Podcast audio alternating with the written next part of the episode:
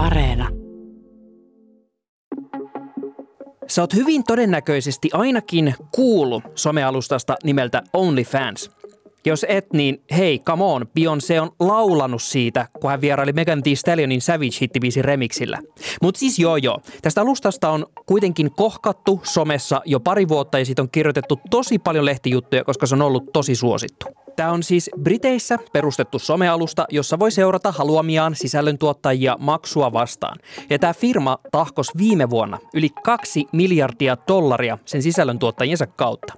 Mutta se sisältö, mitä jengi on sinne tuottanut, on pääasiassa sellaista seksuaalissävytteistä materiaalia, mitä muissa someissa ei katsota hyvällä. Ja suoremmin ilmaistuna siis myös porno pehmeämmästä kovempaan ja vaniljasta fetissimpään. Mutta viime torstaina me saatiin aika erikoinen uutinen, johon esimerkiksi Yle Xn Jenni Poikelus reagoi lähetyksessä näin. OnlyFans kieltää pornografisen sisällön, kertoo Niin Yle Uutiset. Tähän siis kohta Spotify kieltää musiikin. Mä en oikein ymmärrä tätä. Neen. Niinpä. Jenni on tässä ihan spot on. Mutta vakavasti ottaen, tämä on isku niille, jotka ovat voineet tienata rahaa materiaalillaan omaehtoisesti ja suht turvallisesti. Tässä jaksossa Iris Flinkkilä kertoo meille, että mitä tämä OnlyFansin kummallinen kuperkeikka tarkoittaa hänelle ja muille sisällöntuottajille. Siinä vaiheessa kyllä tuntui, että matto tavallaan vedettiin jalkojen alta. Ja mediatutkija Susanna Paasonen kertoo, miten OnlyFansin päätös on osa isoa Yhdysvalloista lähtenyttä myllerrystä. Ja tässä on taustalla siis yhdysvaltainen lobbaus. Mä olen Sami Lindfors. Ja nyt takaisin Pasiaan.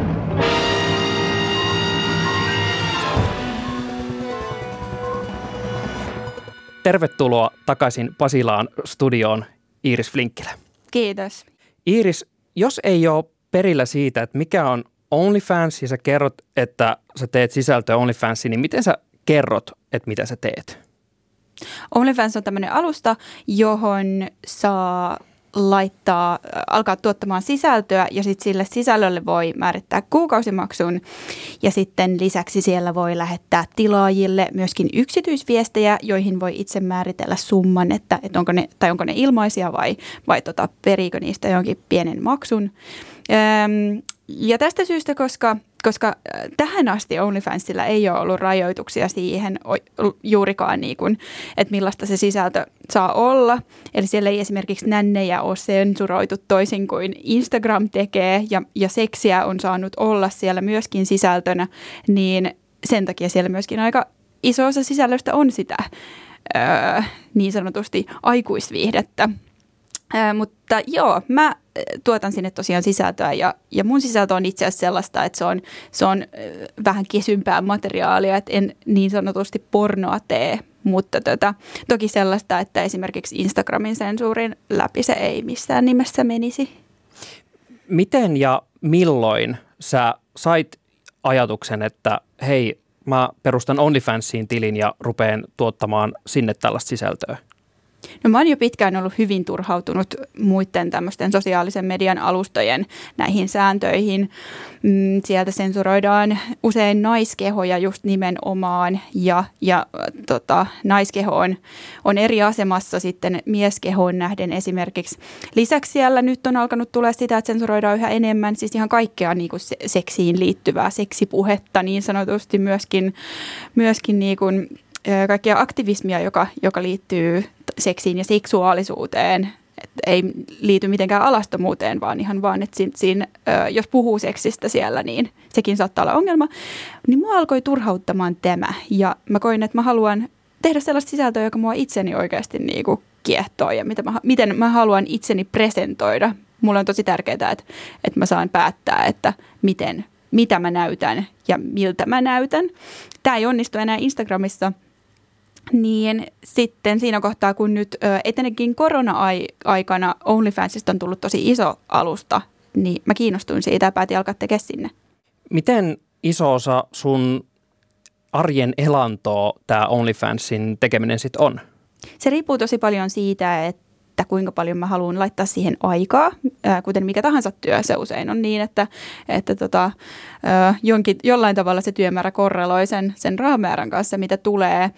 Joten mm, joinakin kuukausina, jos mä, mä oon siis tosiaan graafikkona on tehnyt yrittäjänä töitä – niin joinakin kuukausina mä en ole hirveästi panostanut siihen OnlyFansiin, silloin rahaa on tullut vähemmän, mutta nyt mä esimerkiksi kesän aikana ajoin alas monia mun, ää, tai lopetin monia mun projekteja ja en ottanut enää uusia ja, ja silloin OnlyFansista tuli jopa niin kuin semmoinen 80 prosenttia ehkä mun niin kuin elannosta. Ja nyt kun OnlyFans on ilmoittanut, että se rupeaa sensuroimaan seksuaalista sisältöä. Tämä on nyt suora sitaatti, miten yhtiö tämän ilmoitti. Miten sä otit tämän vastaan, kun tämä yhtiö kertoi, että tämä lokakuussa ruvetaan menettelemään tällä tavalla? Tämä tietohan jostain syystä vuodettiin jostain ennen kuin OnlyFans oli meille sisällöntuottajille ilmoittanut asiasta. Ja alkuun tosi me, me siis sisällöntuottajat monet niin kuin me toivottiin, että taisi joku niin kuin vitsi tai että olisi vale, fake news. Mutta tota, sitten kun äh, noin ehkä 24 tuntia tämän, tämän jälkeen, kun oli muualla tiedotettu, niin saatiin, saatiin tosiaan tämmöinen kirje OnlyFansilta ja sitten kävi ilmi, että tämä on tosiaan niin kuin kaikki totta. Ja siinä vaiheessa kyllä tuntui, että matto tavallaan vedettiin jalkojen alta. Ja, ja tässä on kuitenkin tosi pitkälti kyse myös siitä, että korona-aikana seksityöntekijät ei ole pystyneet ähm, tekemään töitään tavanomaiseen tapaan, joten, joten he ovat sitten tota OnlyFansin avulla tavallaan niin kuin tienanneet elantonsa. Ja se on, tuntuu aika järkyttävältä, että tämä äh, järkyttävän suuri yhtiö on tavallaan, että hän, se on tienannut siis seksityöntekijöiden selkänahasta äh, omaisuuden ja, ja sitten tota, sit nyt yhtäkkiä sitten heidät halutaan häätää siitä palvelusta – niin se tietysti tuntuu tosi tosi epäreilulta. OnlyFans on brittiläinen firma, joka aloitti toimintansa vuonna 2016. Sen perusperiaate on, että käyttäjä voi luoda sinne tilin, jonka sisältöä muut sit pääsee seuraamaan kuukausimaksua vastaan ja halutessaan voi heittää vaikka lisää kolehtia kehiin. Vähän saman tapaan kuin esimerkiksi Patreonissa. Firman säännöissä ja sloganeissa ei erikseen ole puhuttu mitään seksuaalisesta sisällöstä sinänsä, mutta jostain syystä siitä tuli itsenäisten pornosisällön tuottajien pääpalvelu. Mä soitin Turun yliopiston pornon perehtyneelle mediatutkijalle Susanna Paasoselle, koska mä halusin tietää, että mikä teki OnlyFansista niin suositun skenen keskuudessa. No kun ne ei käyttöehdossaan sulkenut seksiä pois. Eli sosiaalisessa mediassahan hyvin laajasti alastomuus, seksuaalinen sisältö, seksuaalinen viestintö pyritään siivoamaan pois. Ja tämä on sellainen oikeastaan prosessi, mikä on kiihtynyt tässä viime vuosina. Mutta OnlyFans, kun se on siis Briteistä, se on yhdysvaltalainen, niin ehkä tämä on yksi syy sille, että niillä oli vähän tällainen liberaalimpi politiikka. Ja sitten tietty OnlyFansista tuli niin suosittu ajoituksen takia. Eli sanotaan pornon tekijöillä on ollut vähän hankalaa jo vuosia tällaisessa niin kuin tubetaloudessa, jossa niin kuin Pornhubin tapaiset alustat käytännössä piratoi sisältöä, eli, eli tekijöiden on vaikea saada yhtään massia siitä. Ja sitten toisaalta tässä, ja, ja OnlyFansissa kuitenkin voi pitää 80 prosenttia niistä tienesteistään. Ja sitten tietty korona-aika oli, oli keskeinen, eikä se räjähdyshän tapahtui tuossa nimenomaan 2020 keväällä, silloin ensimmäisten lockdownien aikaan, kun kaikenlaiset seksityötä tekevät ihmiset siirtyi linjoille. Ja silloin myöskin OnlyFans saa hirveän paljon mediajulkisuutta, jolloin ihmiset tiesi siis sekä tekijät että sitten niin sisällöstä kiinnostuneet ihmiset, että mihin mennä. Sehän ei ole ainoa laissaan suinkaan, mutta siitä tuli tällainen markkinajohtaja. Tämähän on vähän semmoinen oikeastaan somelogiikka, eli tällainen tietynlainen, niin kuin ei nyt monopoli, mutta melkein monopoliasema tapahtuu oikeastaan, siis on se sitten niin kuin somealustoja tai hakukoneita tai mitä tahansa, että ikään kuin massa tuo lisää massaa ja sitten se tuo tällaisen niin kuin etulyöntiaseman myöskin markkinoilla. Selittääkö tämä kuvio yhdistettynä siihen, että mitä sanoit tuossa aiemmin, että tekijöillä oli myös tätä kautta paremmat mahdollisuudet saada rahaa siitä sisällöstä, mitä he tuottaa. Selittääkö nämä just sitä, että tavallaan tästä palvelusta tuli niin mullistava, että siitä on, tästä palvelusta on puhuttu tosi paljon viime vuosina? Joo, tekijöiden näkökulmasta sehän on ihan selvää, että saa itse päättää, mitä tehdä, eikä tavallaan siihen voi rakentaa tuotantokoneistoa ympärille, jos haluaa, mutta, mutta se on niin kuin oma valinta. Että pornoteollisuus, siis tällainen niin kuin kaupallinen tuotantoyhtiö, puolihan on ollut tässä kriisissä jo monta vuotta jos ajattelee, mitä musiikkiteollisuudessa tapahtuu vuosituhannen taitteessa Napsterin tultua, niin, niin pornossa se tapahtui sitten oikeastaan hubbien tultua ja, ja tuossa niin kuin globaali finanssikriisin aikaan 2009. Pornossa riikkuu rahaa, mutta paljon, paljon se on myöskin tätä niin kuin alustataloutta.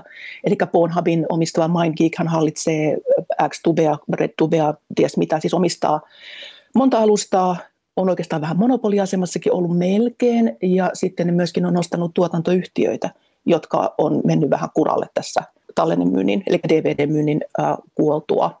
Ja, ja se on semmoinen niin kuin, äh, vyyhti, että siellä etenkin riippumattomien tekijöiden on todella vaikea saada näkyvyyttä, koska ihmiset hakiessaan pornoa hakeutuu näille valtaville alustoille, eli semmoiset, jotka myy tuotteitaan omilla sivuillaan, niin, niin tota, niiden elanto on pitkään ollut aika hankalaa. Eli tavallaan tällaisessa niin kuin media-ekologiassa, niin, niin OnlyFans ähm, selvästi siis ähm, sillä on oma paikkansa ja, ja ehkä semmoinen myöskin, että tuon tyyppistä palvelua olisi kaivattu jo aikaisemmin.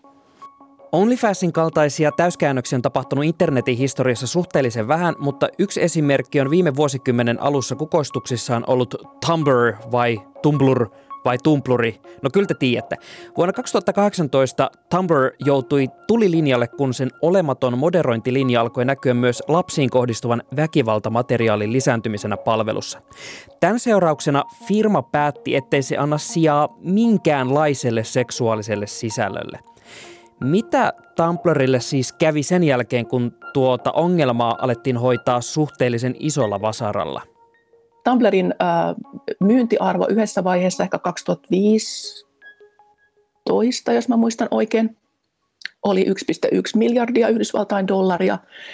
Ja sitten se myytiin, oliko se joku sellainen hasla miljoonalla sitten tuolle tota, automatikille, eli WordPressin äh, omistajalle. Eli arvo romahti siis ihan silmissä.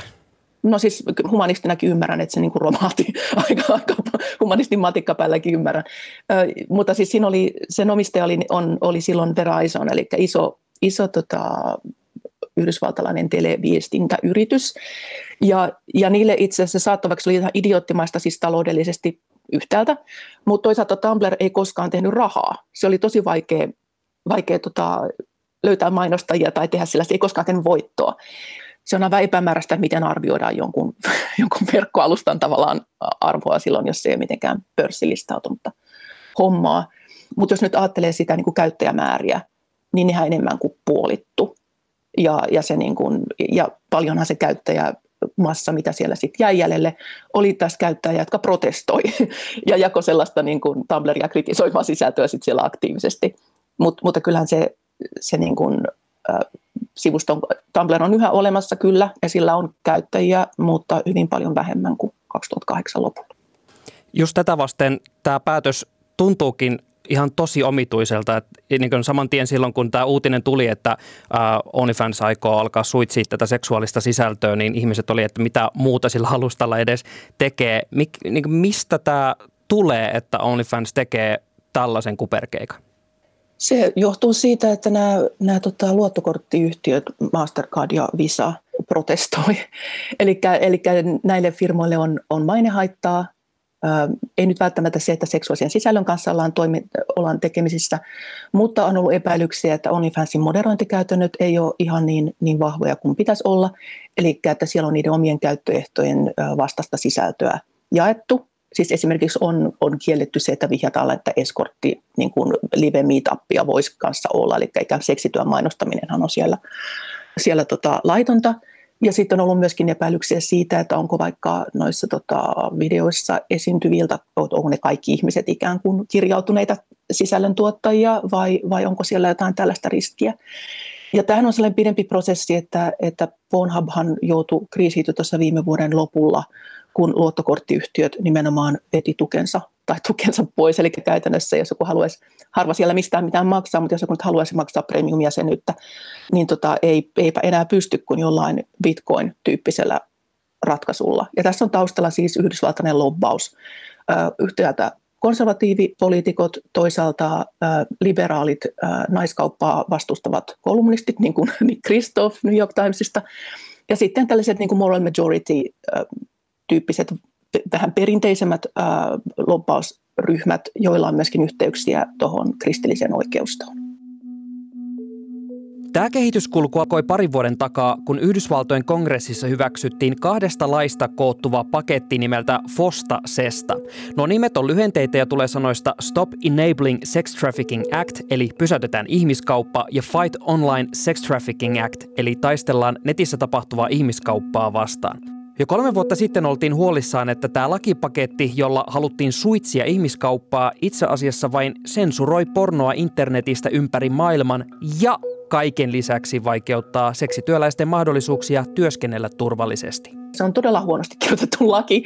Tästä oikeustieteilijät, jotka ovat sitä tutkinut, on aika yksimielisiä. Eli siinä ei tehdä mitään erontekoa siis vapaaehtoisen seksityön ja pakotetun seksityön välillä. Ja tämähän nyt on aika niin kuin lähtökohtainen ongelma. Forstasestan myötä ensimmäistä kertaa alustoista tuli, tuli vastuullisia siitä sisällöstä, mitä käyttäjä niillä jakaa. Ja tämähän on iso poikkeus siis niiden lainsäädäntöön, mikä on, on nettiä ja netti-ilmaisua säädellyt. Se, että niistä tuli julkaisijoita, mutta ainoastaan mitä tulee seksuaaliseen sisältöön. Jo aikaisemminkin tiukat sisältösäännöt on, on tiukentunut ja esimerkiksi Redditistä on, on poistunut kokonaisia alueita, joissa seksityöläiset on, on voinut vaikkapa jakaa vinkkejä turvallisempaan työympäristöön tai miten tunnistaa niin kuin ongelma-asiakkaat, mistä löytää terveysresursseja, niin nämäkin on poistunut. Ja siis Fostasesta käytännössä siis rajoittaa ihmisten tekemistä ihan joka paikassa, myös maissa, missä seksityö on täysin laillista – myös maissa, joista seksityötä saa mainostaa. Suomessahan ei saa, mutta Saksassa ei ole mitään tällaista ongelmaa mä oon taas niin kuin aika huolissa niin kuin seksuaalioikeuksista. Siis ihan, jos ajattelee seksuaalioikeuksia perusoikeuksina, tällaista niin kuin, um, oikeutta seksuaalisesti tyydyttävään elämään ja seksuaalisen tiedon hankintaan, koska myöskin silloin, kun seksuaalista sisältöä suitsitaan, niin ensimmäiseksi sieltä tapaa sitten lähteä seksuaalisukupuolivähemmistöjen itse asiassa näkyvyys koska myöskin muut käyttäjät niitä raportoi aika hanakasti, koska niitä ärsyttää, että siellä on jotain muuta kuin semmoista vanilja heterohommaa. Niin mun mielestä tässä on ihan siis tällainen tavallaan niin ihmisoikeuskysymys itse asiassa taustalla, mutta sitten samaan aikaan tietenkin äh, vaikkapa Mastercard ja Visa tai, tai, tai, tai Facebook, niin ne nimenomaan sanoo, että me haluamme tehdä kaikesta turvallisempaa ja parempaa.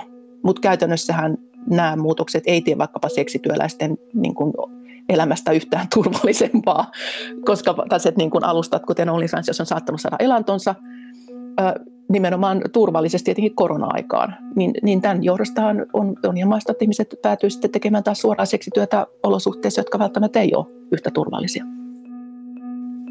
Iiris, nyt kun me tiedetään, että OnlyFans aikoo lokakuusta alkaen suitsia pois seksuaalista sisältöä, mitä se lopulta sitten ikinä tarkoittaakaan, mitä tämä tarkoittaa sun elannolle jatkossa? Onko sulle selvää, että miten tämä tulee vaikuttaa suhun?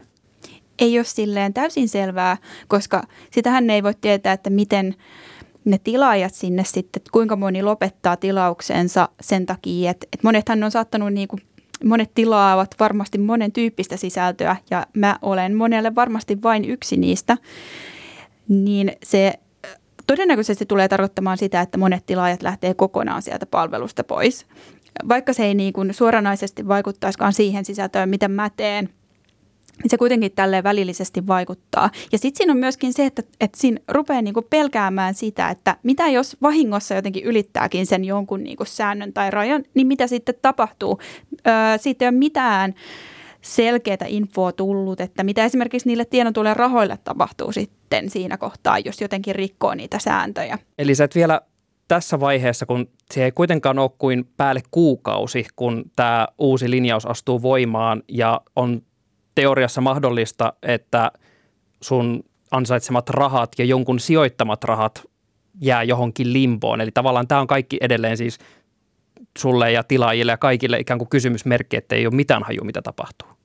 Mm, varmasti on niin, että ne rahat, mitkä on tilattu siihen, ö, tienattu siihen tiettyyn päivämäärään mennessä, niin ne tulee varmasti todennäköisesti sieltä saamaan tietysti ulos, koska, koska silloin se on ollut vielä ihan luvallista tehdä sinne sitä, sitä sisältöä, mutta, mutta just se, että, että pelottaa se, että, että mitä sitten käy, jos rikkoo esimerkiksi niitä sääntöjä. Kun me puhuttiin perjantaina, tämä uutinen oli vasta tullut ja äh, siinä kun keskusteltiin tosiaan ihan ekaa kertaa, että mitä tämä tarkoittaa, niin siinä oli vielä sellainen tilanne, että ei oikein vielä tiennyt, että mitä tämä kaikki meinaa ja äh, puhuit, että myös muiden OnlyFans-sisällöntuotteen kanssa aiot käydä keskustelua, että miten ihmiset nyt tästä ajattelee, mitä täällä tapahtuu. Minkälainen tavallaan oli teidän sisällöntuottajien kesken se mieliala tämän jälkeen? Kaikki on aika järkyttyneitä, koska tosiaan on monia semmoisia ihmisiä, joille tämä on niin kuin, joille OnlyFans-sisällön tuotanto on ollut se niin kuin pääelinkeino.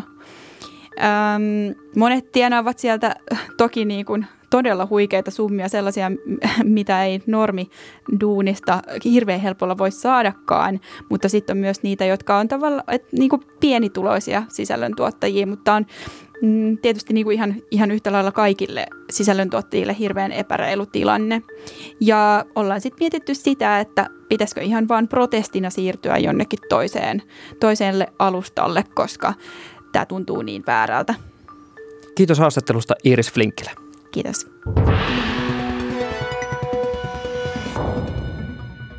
Kiitos, että kuuntelet takaisin Pasilaan podcastia. Ja jos tämä jakso auttoi sua hahmottamaan vähän paremmin tätä OnlyFans-hässäkkää, ja sulla on joku kaveri, joka on näitä samoja asioita pohtinut myös, niin linkkaa jakso ihmeessä hänelle.